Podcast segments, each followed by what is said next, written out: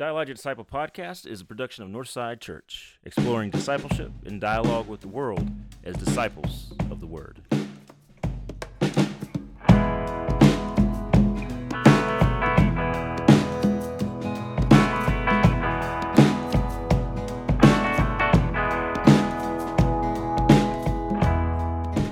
Hello, and welcome to another episode of the Dialogic Disciple podcast. I am Dr. James Johnson, and I'm here today, as always, with Nick Houston. Nick, how are you doing today? I'm doing pretty good. I just want to remind you it is Nick Houston's CPA. Oh, that's right. I'm sorry. Yeah. Yes. Yeah. yes. If we're We going with Dr. right. James Johnson, right. then I, I want to shorten it to just Dr. J, but I don't know if you were going to be on board with that or not. I'll get on board with it. uh, so, how, how how's your family holding up? How's uh how's Northside holding up during the whole quarantine? I guess we're not really in quarantine anymore, but the whole coronavirus crisis. Well, you know, what a great and joyful day. We had the last week of school last week, official last day of school. Um, Maybe This week. ever. I don't know what the fall looks like, but uh, we did a teacher appreciation dinner for my wife. You know, Oh, she's really yeah. happy to be done with homeschool. So That's really cool.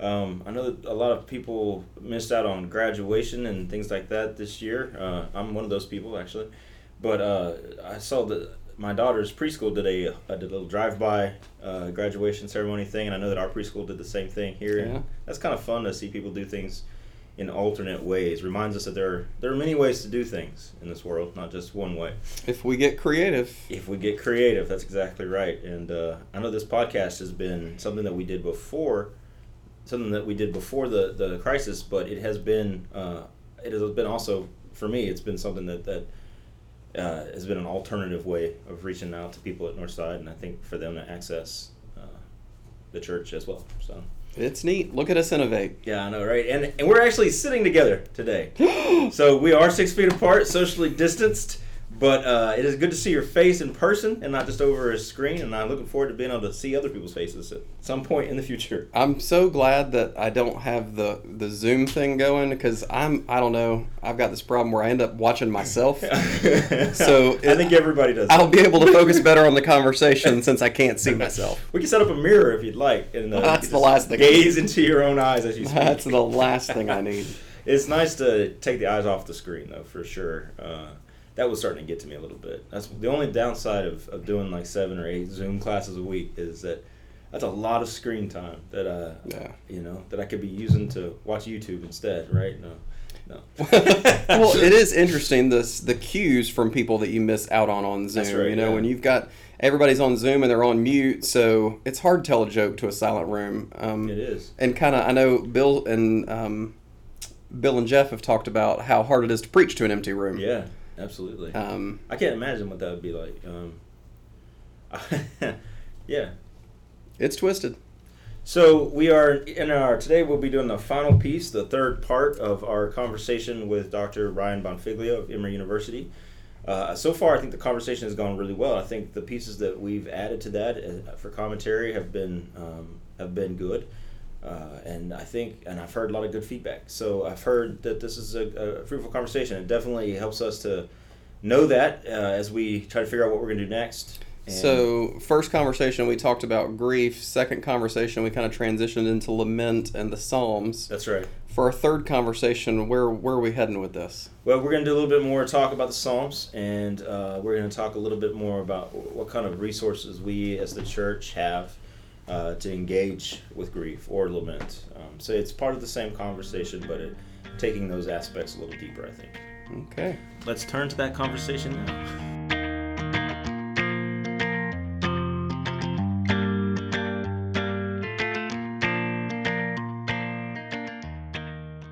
So, uh, back to my second question, then, for you uh, Yeah. on this topic, you know, does this provide for us a blueprint? Is this is are we always going to pivot to Thanksgiving uh, in our own laments?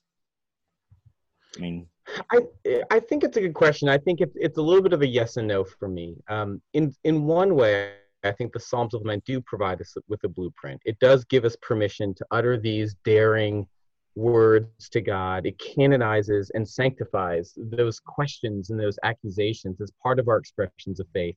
And I think it is appropriate when we do experience moments of deliverance or healing or, or some problem in our lives resolved, to have that experience and those expressions of public gratitude and praise, uh, looking backward on what God has done. So all of that I want to affirm, but but it's not a blueprint in a sense that eh, of of a of this being like a four step process.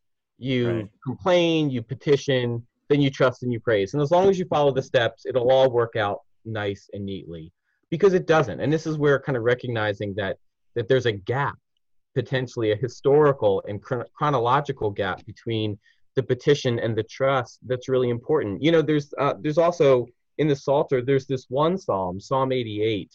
Uh, it's a psalm of lament. It starts off like many other psalms, but what's really interesting about it is that it it never gets to the trust in praise. It kind of ends with with the accusation it ends with the complaint and the fact that that psalm a, a, pure lament without this pivot to trust and praise is included in the canon i think is really important right? It it, it says that lament on its own is an expression of faith. In other words it's not just that the first part is okay if you end up at trust and praise but that first part the true grief the true doubt is in itself a, a canonical expressing of, of what it means to be a follower of God, um, even if we never experience in this life that pivot to trust and praise. I think um, I think I would walk away from at least what you were saying. I would walk away thinking, well, if I if I find myself in a place of uh, constant um, waiting, I, I've I've I've thrown my complaint up. I've petitioned to God, and now I'm, I'm just waiting. I'm waiting. I'm waiting. I find myself in this kind of area of grief and despair. Um, that maybe one attitude to have with that would be that it's not over yet. You're you're in the middle of the psalm, right? You're not you're not quite there yet. Right. And yet Psalm 88 kind of stands out as that one exception where you know it ends with I think you know darkness is my only friend, you know, which is a great like Simon and Garfunkel song, but it's not really something that you want to hear uh, in Scripture, right? Um, I don't know if you wanted to add anything more to that idea, but it it, it seems to me yeah. that uh, that that that being in the middle of a story, I can find some kind of comfort in that. I think I can find some kind of uh, understanding of my own situation in that, maybe. Uh, but then again, Psalm 88 stands there and says, well, sometimes this is the end of the story. And sometimes uh, what's next is not is not a return to or a uh, even a resurrection of um, what was before. Yeah, and I think what's valuable about kind of the, the so-called blueprint that the Psalms of Lament give us is that you know when we're when we're propelled and compelled to lament, we're usually in that early stage. We ourselves are in that middle, right? We haven't yet experienced relief or deliverance or salvation, however you want to call it and in those cases i think it's still worth reading through the entire psalm reading through the turn to trust and praise because it reminds us mm. i think in moments when we can't imagine mm. a place when we're not in this depth of despair when, we can't imagine ourselves out of the, the dark shadow and in the dark valley it reminds us that there have been people of faith before us who've been in precisely this moment and have lived to see the other side of it. And I know for my own self, I mean, the things that I have to lament and grieve, it can feel like that. It can feel like a, a tunnel that closes in around us and that we'll never get out of it. So maybe in those moments, all we have are the, these stories, these prayers of the past, spoken by people who who have been right where we are, and yet have seen some other, have seen God show up and deliver in some way we uh, we're doing a lot of uh, we're doing a class right now at Northside um, uh, based off of Walter Brueggemann's book, The Prophetic mm-hmm. Imagination, mm-hmm. and trying to figure out if there's anything in the prophets for us that can help us to reimagine the situation that we're in. It sounds like to me what you're saying um, is this has popped in my head, but uh, that remembering the past helps us to imagine the future, right? Remembering what God has done for us gives us the kind of resources and the courage to imagine that God will do it again uh, and that's I think that's there's great comfort in that.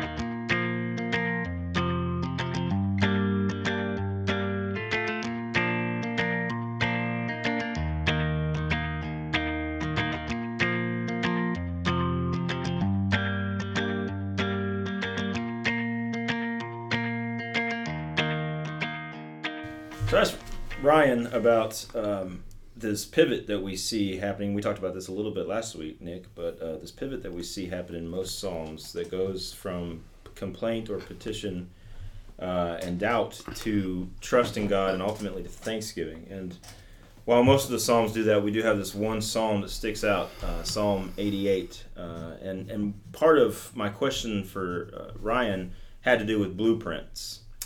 Uh, and the, an idea, the idea that is the Psalms, or are the Psalms, the structure of the Psalms, as we see them, the lament Psalms in particular, are they a blueprint for us? And I thought it was interesting, his his comment being that in some sense they are, but they're certainly not like a four step process. It reminds me of um, the format of the Lord's Prayer Yeah. and of, you know, when you pray, pray this way. And we've taken that to be these are the sections These that you need to have yeah, in yeah, your yeah, prayer. Yeah, yeah. Um, and so, whether the Psalms are supposed to function that way, whether the Lord's Prayer is really supposed to function exactly that way. Um, Yeah, you know what's funny about that is that uh, is yeah, that's exactly right in the sense of I've heard people interpret what is Jesus trying to actually say there. Is he is he saying quote this particular prayer verbatim? because that's how we do it. Yeah, right. Good. And just to be on the safe side, the churches have done that for centuries now, right? Mhm. Just in case he meant it that way, we might as well go ahead and do it exactly like he says, right? Or, or did he mean it in a more general sense of like these are the sections that you need to have in your prayer. You need to have this kind of recognition of God. You need to have this kind of forgiveness, uh, confession, and forgiveness, um, in the in the daily bread and things of that nature. But uh, I wonder if it's even we could be even more creative than that. Um, we've, we've been talking a lot about creativity and imagination uh, Mhm. around here at Northside Church, and uh, I wonder what it would be, what it would mean to reimagine that prayer, and even as we think about the Psalms too, uh, and the structure of these lament Psalms, w- what ways could we reimagine them or or reorder them in such a way that that would bring um, that would speak authentically about our experience right now. I'm still struck by the conversation last week about the amount of time that is going through that process of. Um, I think Ryan said complain, petition, trust, praise. Yeah. is kind of when he just rattled it off and the idea that it's not seconds between those phases it's not minutes between those phases that it is you know this dedicated period of time Yeah. um, so that you have time to adapt to each phase Yeah. Yeah.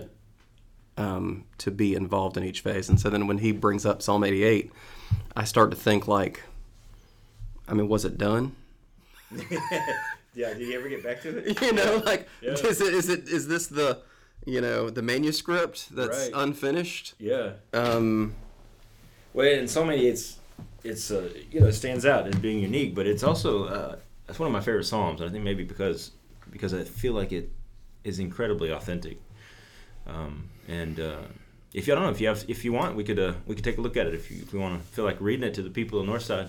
Sure, Uh, I'll read it. and uh, we can take a look at it and see what, what our feelings are. So let's uh, let's take a look at Psalm 88. Nick, if you'll if you'll read it for us. all right here we go this is psalm 88 um it is 18 verses long and this is out of the new american standard Okay. Okay. O Lord, the God of my salvation, I have cried out by day and in the night before you. Let my prayer come before you. Incline your ear to my cry.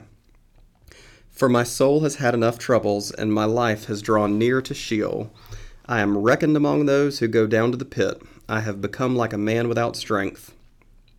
Forsaken among the dead, like the slain who lie in the grave, whom you remember no more, and they are cut off from your hand. You have put me in the lowest pit, in dark places in the depths. Your wrath is rested upon me, and you have afflicted me with all your waves. Selah. Selah. You have removed my acquaintances far from me. You have made me an object of loathing to them. I am shut up and cannot go out. My eye has wasted away because of affliction. I have called upon you every day, O Lord. I have spread out my hands to you. Will you perform wonders for the dead? Will the departed spirits rise and praise you? Selah. Will your loving kindness be declared in the grave, your faithfulness in Abaddon? Will your words be made known in the darkness, and your righteousness in the land of forgetfulness? But I, O Lord, have cried out to you for help, and in the morning my prayer comes before you. O Lord, why do you reject my soul? Why do you hide your face from me? I was afflicted and about to die from my youth on. I suffer your terrors. I am overcome. Your burning anger has passed over me. Your terrors have destroyed me. They have surrounded me like water all day long. They have encompassed me altogether. You have removed lover and friend far from me. My acquaintances are in darkness.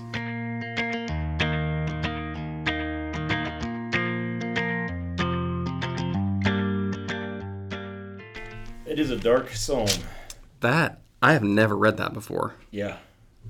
It is, um, you know what it reminds me of, and it, this is probably just contextual, but um, as we as we're looking at the book of Job in our wisdom literature class, I mean, that could be a psalm that Job himself uttered or, or wrote. You know, what are your what are your initial thoughts on that?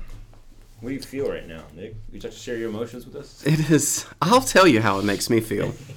sad. Yeah, yeah, Just sad like that. I think right there at the end with the, you've removed lover and friend from me. yeah, yeah. like to be and i guess that maybe is kind of coming with the whole pandemic situation Yeah.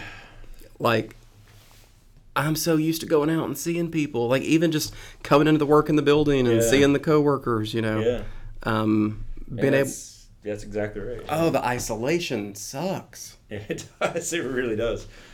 Um, that your translation there is uh, interesting. You said uh, my acquaintance, my acquaintances are in darkness. yeah Yeah, and the the translation the NIV that I in the CEV that I use says uh, more to the effect of, "Darkness is my only friend," and so um, I made the joke with Brian that that sounds like a, a Simon and Garfunkel song, but right uh, man, this is that's this.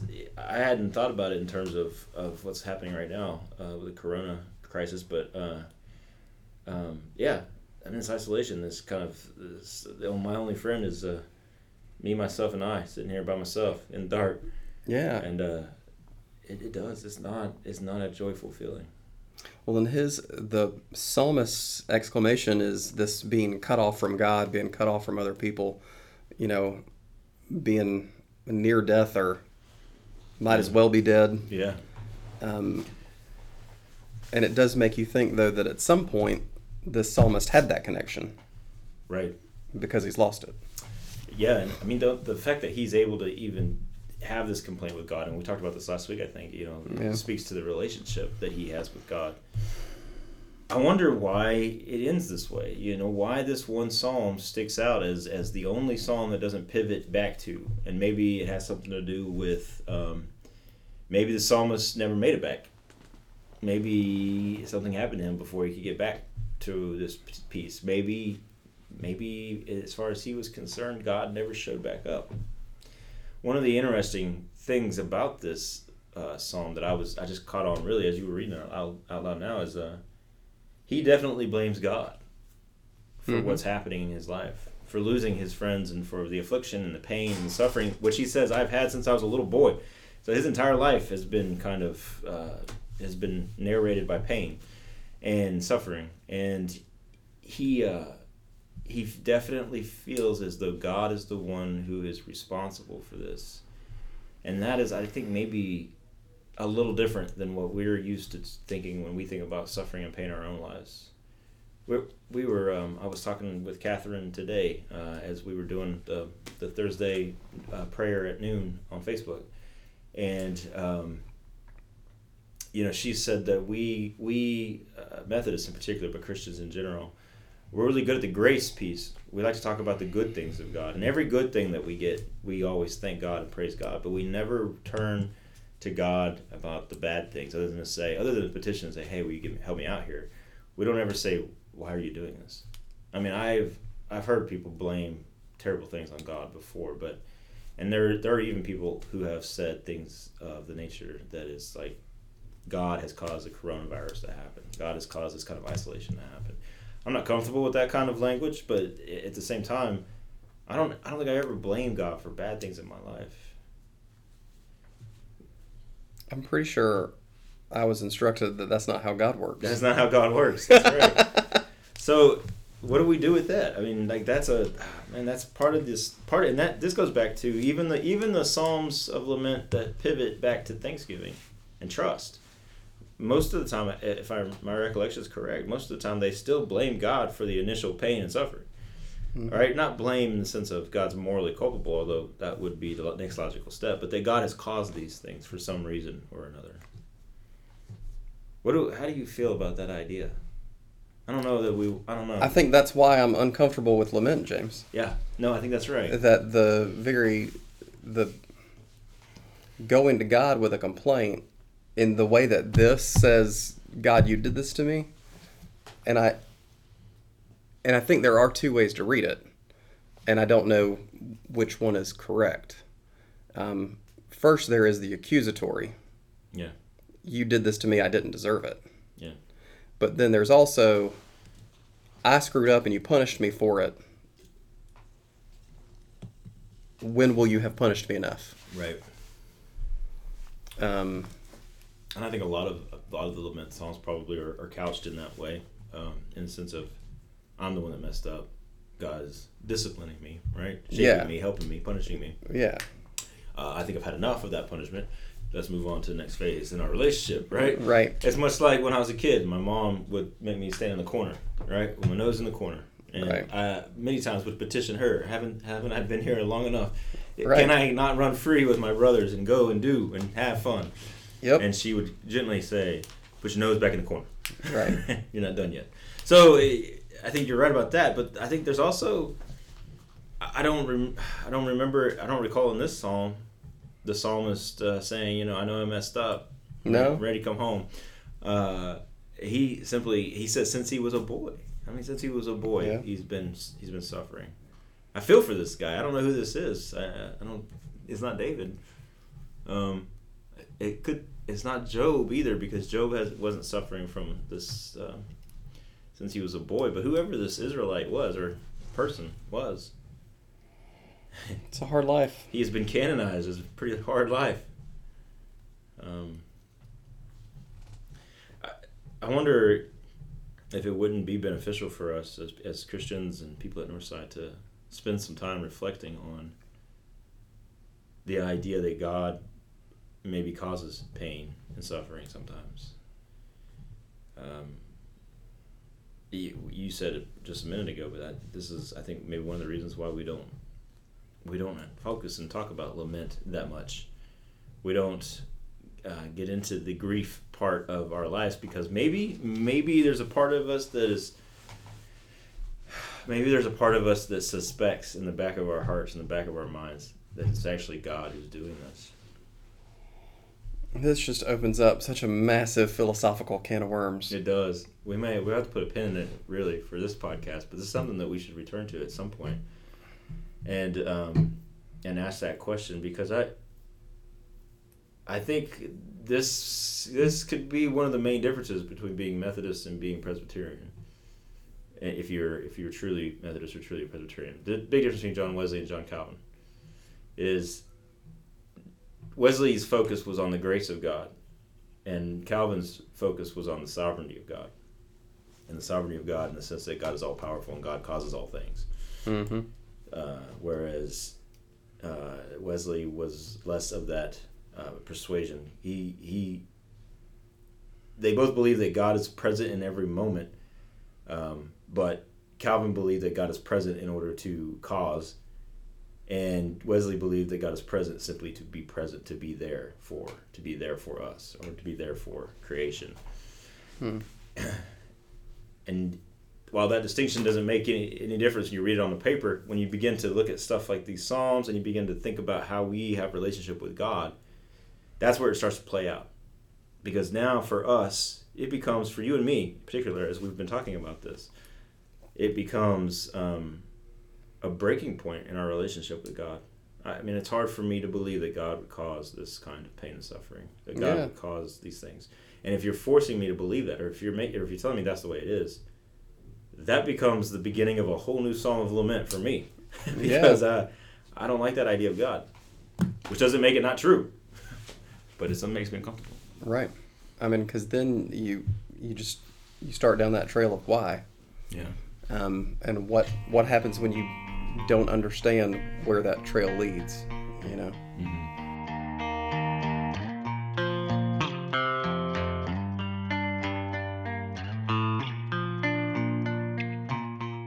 I also want to put you on the spot here for just a second and ask you if you have any favorite uh, psalms of lament or any particular psalms of lament that you think might be more uh, more or less applicable to our situation uh, right now that you might want to suggest for people to read and, and Ah. pay attention to. Yeah, well, um, I, mean, I think in a certain way they're all applicable, and Yeah. not because they all say the same thing, but it's their flexibility of language in the Psalms of Lament make it such that I think almost no matter where we are, we can find Yeah. words in the Psalms that that that fit us and match what we're experiencing. And, and if for no other reason, then I think one of the primary things that that many of us are grieving. I mean, it is the loss of jobs and it is the loss of loved ones and all these tangible losses. But I think one of the things that that we're really grieving is the loss of how we expected the future to be. Um, you know, we had this vision of what May would look like, of what. June would look like, maybe what the fall term would look like for our kids, for ourselves, for our parents, for, for whatever, for our careers. And and just like that, that expectation, that plan we had in our head of what the future would look like is is gone, right? Yeah. We're, we're just grasping uh, for for what for what things will how things will show up. And I just was thinking back to the study you mentioned about the prophetic imagination. For me, that's the point of connection that that really hits home. I think what Israel was facing, you know, as as Mm. as the Babylonian Empire advanced and and they faced the threat of exile and deportation, was that the future they had thought they would have is not the future they're actually going to have. And that's what we're all in. The future we thought we were going to be in is not that. And we Yeah. face the, the the the the unknown and that is super scary. And and we grieve it because for many of us that future we had planned out was was a source of joy, was a source of hope, was a source of identity and stability. And so there's a lot to grieve just in that fact that we don't we don't get the future we thought we were going to have. Of course, I don't know that we ever get the future we thought we were going to have, but yeah. moments like this really put that into sharp relief for us. Absolutely, absolutely, I do.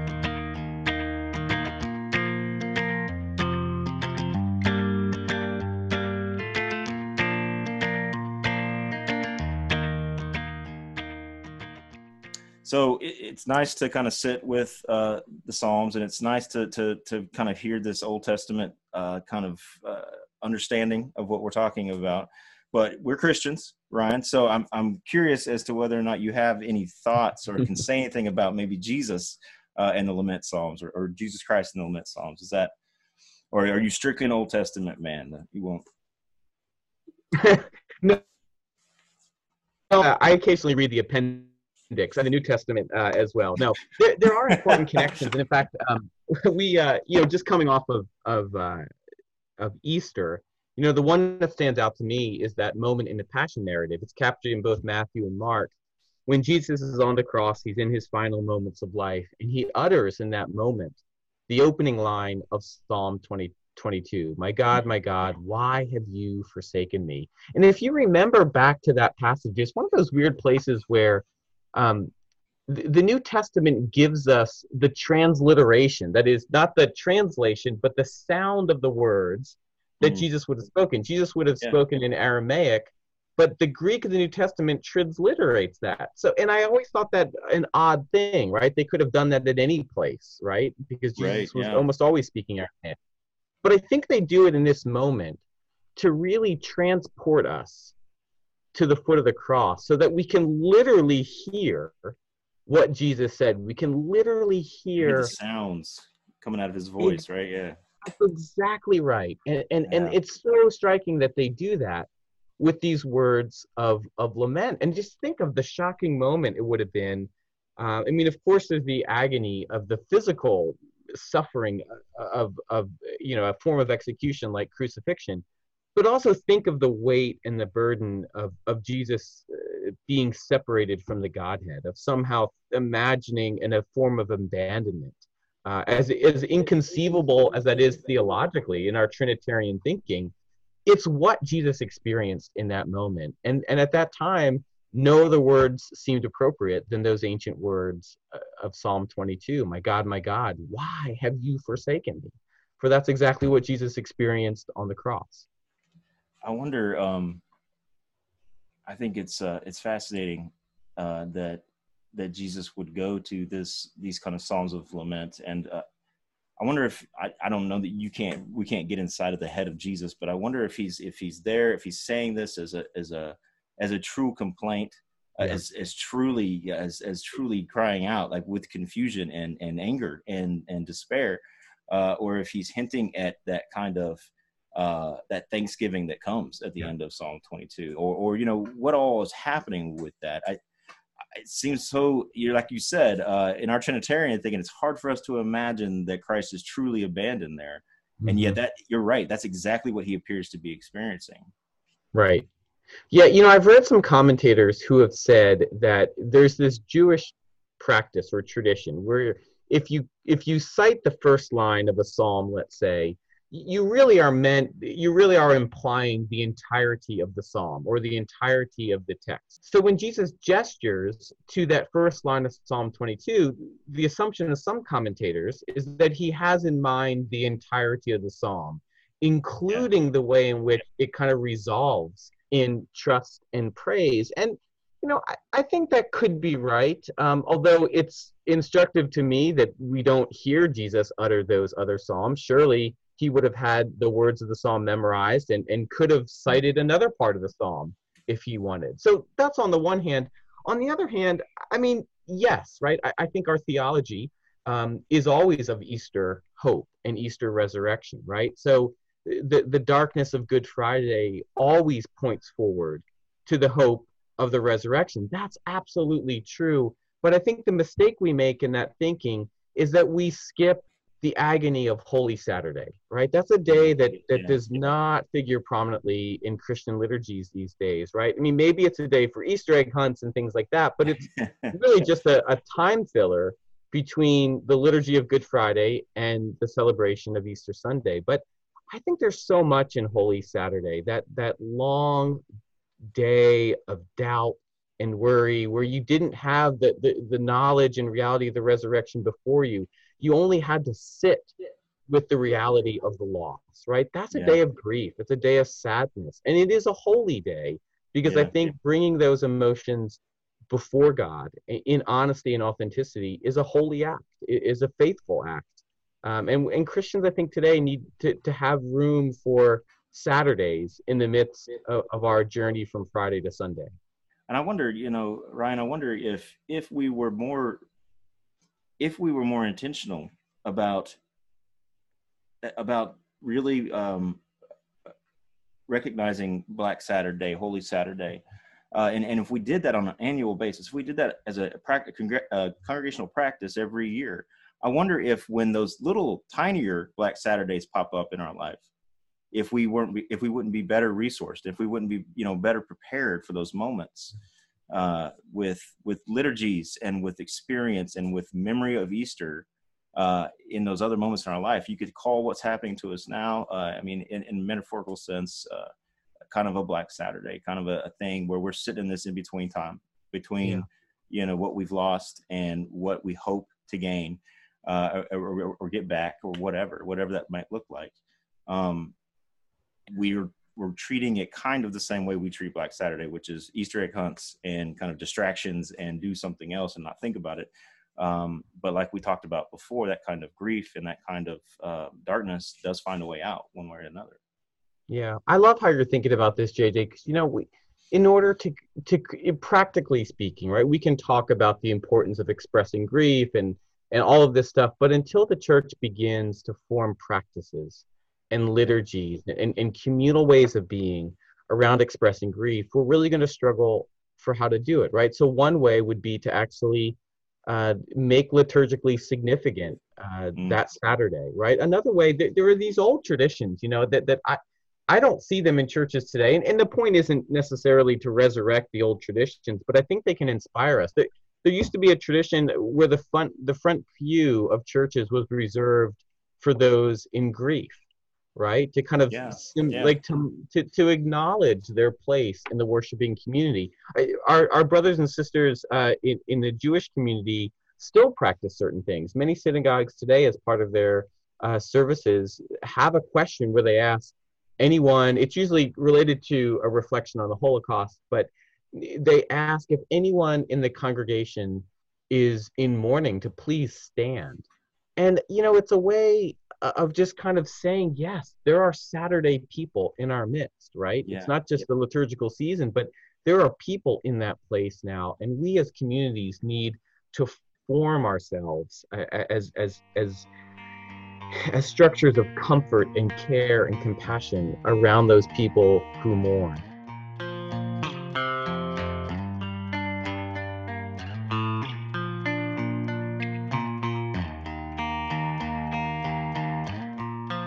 So I I asked I asked Ryan to you know keep in mind that we're Christians and that we need to know a little bit about what's going on in the New Testament, which he calls the The appendix. the appendix to the Old, That was great. uh, which is a great joke. a little Old Testament professor Little- humor. yeah, that's you. right. That's right. Um, and he, so you know, what do, what do the lament psalms look like for us as Christians? Where, where in the New Testament can we look? And he pointed out the most famous case of a lament psalm in in the New Testament, which is Jesus Christ on the cross, and crying out to God. The the first line of Psalm twenty two, "My God, my God, why have you forsaken me?" So I have a confession to make. Yeah, I didn't know that. you didn't know that Jesus was on the cross. I didn't know that Jesus was quoting Psalm 22. Oh yeah, yeah. Um, well, now you know. What So now I know. feel? It makes me a So- better Bible reader. Exactly, but but that's that's a that's a that's a good um that's a good place to talk to stop and talk though because uh now that you have a little bit of of knowledge uh, and a little bit of a lens for lament psalms and what they're for and what they're about, what does it mean to you now that to hear Jesus quoting a lament psalm while he's hanging on the cross? Does that change that scene for you at all? Um, Does it add any meaning to it? I I get this impression of what a what a piece of that culture, what a fabric of everyday, what a piece of the fabric of everyday life the Psalms had to have been. Yeah. That that statement from the cross, the community watching hears that and knows immediately Psalm 22. Yeah. I was Baptist for a long time. I don't know how I missed this. okay um, and so there's an element of christ quoting scripture that reinforces my sense of how important scripture is Yeah. Absolutely. um, and how important it is to memorize it and then okay it's psalm 22 so i pick up and go read psalm 22 and go oh wow Yeah. this is oh wow like that Yeah. like my face is melting james Don't look into the Ark of the Covenant; your face will melt. um, well, you know, I think uh, there's a similarity. So I think the Psalms are known to the, the, the people of Jesus' time in the same way that the classic hymns are known to us. Um, although I don't know that it would be appropriate if I was hanging on a cross to be like, "This is my story. This is my song," right? Uh, but but you know, I I think that the the Psalms, remember, are really a collection of hymns themselves. I mean, that's what that is. It's a hymn book. It's a song Yeah. book. I think so. Ryan also points out that this is the one place in uh, one of the few places in the New Testament where the the words of Jesus are transliterated instead of just translated, which is to say, Jesus spoke in Aramaic, and every word that we have from him in Scripture is in Greek. So it's been translated into Greek. The It's words of Jesus, James. yeah, of course. Well, he spoke in King James version. He, he spoke in the King James, the King's king's english English, yeah. But after that was translated into Aramaic, that you know that he spoke right Aramaic. uh-huh Uh, and there are very few times, there are very few times where the Bible writers actually, the New Testament writers actually give us what the words of Jesus would have sounded like, like if you were there. And this is one of those times, hanging on the cross, where he, he quotes out Psalm 22, but he quotes it in, in Aramaic. You know, Eloi, Eloi, something, something, something, right? So, um, does that, I don't know, does that add anything to the meaning for you?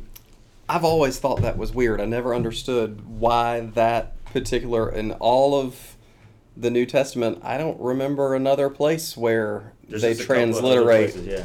Um, so I've always found that weird, and so I figured it meant something special, but Yeah. I didn't sit with it long enough to consider why did I need to know the way it sounded when Christ said that. Yeah. But I didn't need to know the way it sounded when Christ said, Love you know, neighbor as yourself. right, blessed are the meek, for they shall inherit the earth. Like, Right. what about that Yeah. lament? I mean, that's. I mean, if we, if we just sit and think about that for just a minute, like why, why at this moment of suffering, do they they, does uh, do the biblical writers think that we need to hear exactly what Jesus, what it, what it sounded like to be there at the foot of the cross and hear him cry out? This is the sound it would have made. And I think Ryan makes the point that this is this is a big moment. Jesus on the cross is a salvific, you know, salvation kind of moment. But it's also, I think, about this intense suffering and separation that Jesus experienced on the cross. And in those places, there's also the conversation about what it was that he said, and people start to say, oh, he's calling to Elijah. Right. And so uh, maybe then the sound of how it would sound for him to call Elijah versus for him to quote the psalm Yeah. Yeah. is relevant to that conversation about who he really was. Yeah. Um,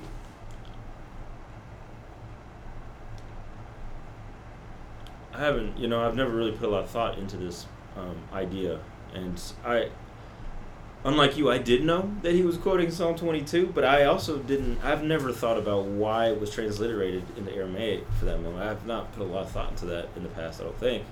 If I have, I've forgotten about it. Um, well, and then why, in the process of translating the Greek,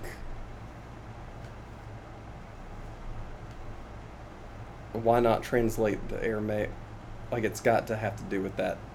What was he really saying? Issue. Yeah. What do you have? Um, as we as we pointed out, what this kind of psalm, what what Jesus quoting lament on the cross means. Well, that's a really bad day. It's a you really can lament day. that. Yeah, right, right. And he's. I don't know that I've had bad enough stuff happen to need to lament. Right. Well, I think we all have. I think that's kind of the point of what we're trying to get to here. I guess uh, the larger point here is that we as human beings, I mean, we're always experiencing lament and grief. We're, we're experiencing grief more than we realize that we are. And I want the church to be the place, to be the place where people come to, uh, to be able to access, access hope. So we have to be a place where they can also come and grieve, um, and to understand that Jesus Christ Himself felt grief and lament. That that there are days on our in our calendar that are designed to help us and remind us uh, of how important grief and lament are, and that the Psalms are an excellent resource for that. But uh, that it, we, it's okay for us to do that. We can have the courage to do that, and if we're going to have hope and move forward in the future, we have to do it. And so then part of the responsibility as a member of the church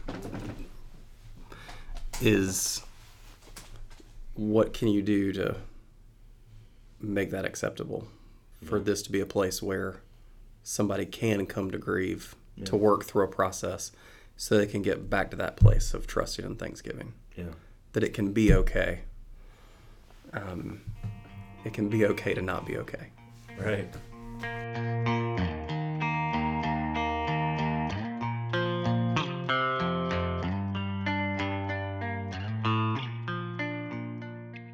My final question for you today, as we kind of close, as come to a close in our conversation, is um, this communal element of grief that you've been talking about, and and um, obviously that comes to full expression in practices like funerals.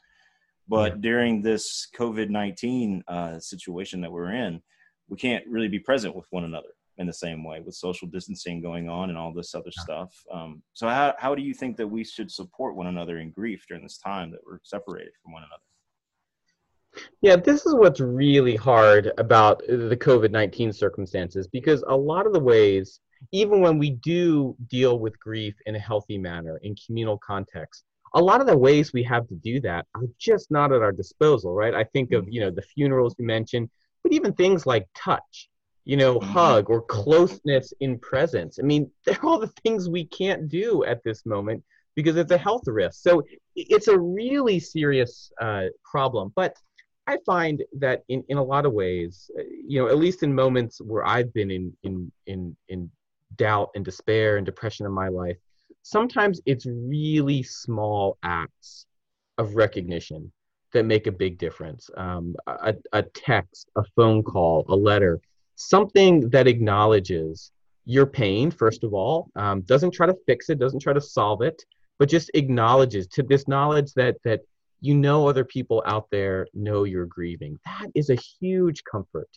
I think. And so I'm wondering if just if we as as people of faith um, can just be mindful of those around us. Um, Yeah. You know, there was a I was in a church service the other day and a Sunday service, and you know one of the great things about doing these services online now, I'm sure like like your church does, it just it creates different possibilities. And and in this service, uh, the pastor right after the sermon just said, "Okay, now take out your phones." And that's like you know something you typically don't do in the sort of church I go to. Yeah. Uh, and they said they said, look, text someone right now uh, who you know is grieving, and just say, I'm here. Like I see you, and, and I'm present. You, can- you could say whatever you wanted, but kind of like actually creating space in a service just to send that Yeah. little thought. Um, I think I think we can find things like that uh, to show up for people, even when we can't show up physically for them.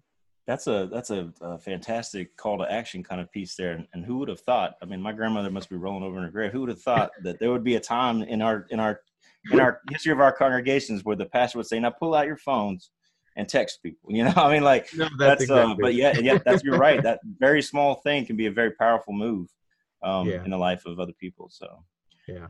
Well, Ryan, thank you so much for joining us today. This was a fantastic conversation. I think that we uh, covered a lot of things that I think will be helpful, um, not only to uh, our congregation, but to those who listen to this podcast. And I, uh, I'm glad that you were able to join us. And I, I pray and hope that your family remains safe during all of this. And I look forward to getting to see you in person uh, sometime soon. Absolutely, JD. Thanks for having me on. I love the conversation, and thank you for your ministry and for all the faithfulness of your congregations. It's been great being with you.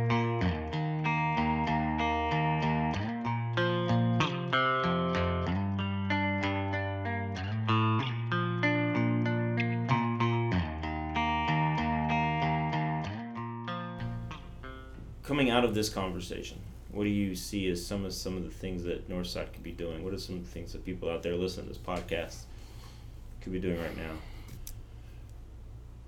I think there's kind of what we could do for ourselves and what we could do for others. Yeah. Um, I still love the idea of um, maybe writing your own lament. Yeah. Like when you were experiencing grief, like what would it be to to write that down I think it's a great idea. and sit with that for a while? You know, You- you're not trying to write all four stages at once. Yeah, just just write the petition or the complaint first. Yeah, And yeah. Just sit with it. Um, I think there's that, and then kind of where Ryan goes. Um, you know, what can you do to recognize in someone else that they're in a place where they're grieving? How can you kind of do something with a personal touch that that lets the community know you're thinking about them, that you Yeah. care? You know. I mean, just a simple phone call, hmm um, even a text message, you know, uh, is better than nothing. But I mean, that's that's, something. Yeah. Then he talks about um, writing a letter. When's the last time you wrote a letter, Nate? Oh, um, I've done thank you notes Yeah. recently, Yeah. um, but an actual letter, hand no. No. No. Handwritten letter too. Mm-mm. So there are ways in which we can reach out and touch one another. I, and being part of Zoom classes is another way to do that. Being part of worship on Sunday morning is, a, is an excellent way Yeah. to do that. And I, I hope that people, I hope that, that people won't forget that. That's uh, that. This is not ideal. This is not an ideal situation, obviously. But No. the connection that we have in in Zoom, over the internet, in on Facebook, through worship, those are still real connections, and they're essential right now as we kind of grieve in this in this time or as we lament in this time. I think understanding that we're not alone in this, and that no matter how isolated we feel, God's present there with us and for us. Mm-hmm. Um, and the little things, the little things that we do, go a long way, even even further now than they did before. Well, and I know we talked about how the Psalms can be a reflection of human experience, Yeah. and that you can read them understanding that somebody has been there. Yeah. But the more proximate level would be that there's someone in this community that is Northside Church Yeah. that has been there, Yeah. um, that can share in That's whatever true. grief you're experiencing. You know, I honestly, that that makes me think. A call to action uh, for anyone who's listening to this podcast. You know, I don't know how many listeners we have, but I think two, two or three. So the three Yeah. of you people out there who listen, I, here's what I want to say. Here's what I want to challenge out of the people at Northside. I'm not figure out a way to get this to larger congregation, but we do have people in this congregation who have for years uh, experienced isolation and darkness, who have experienced some of the same things that we've experienced, whether they've been homebound or they've been uh, whatever. They have not been able to engage in the church uh, in the way that we have all taken for granted my my guess is that they have resources that they've learned things that they know ways of dealing with that and wrestling with that and i would love to hear their testimony and their witness. So Hmm. if, if you know of somebody like that or if you are that person please let me know. I want i want i'm seeking out i am seeking out a witness a testimony about how to continue to wrestle with this because those are the resources that we need right now uh, we have the resource of Scripture and we can wrestle with that. But if we have people in our own congregation who have done this for years, who have become professionals at it, maybe even, I want to hear from them. I think that's something that uh, that we need right now. So let us know.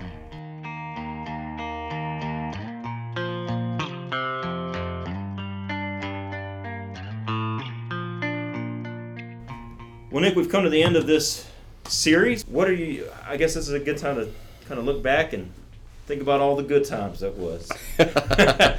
uh, any any kind of final thoughts or or things that are going to stick out to you as you move forward from this?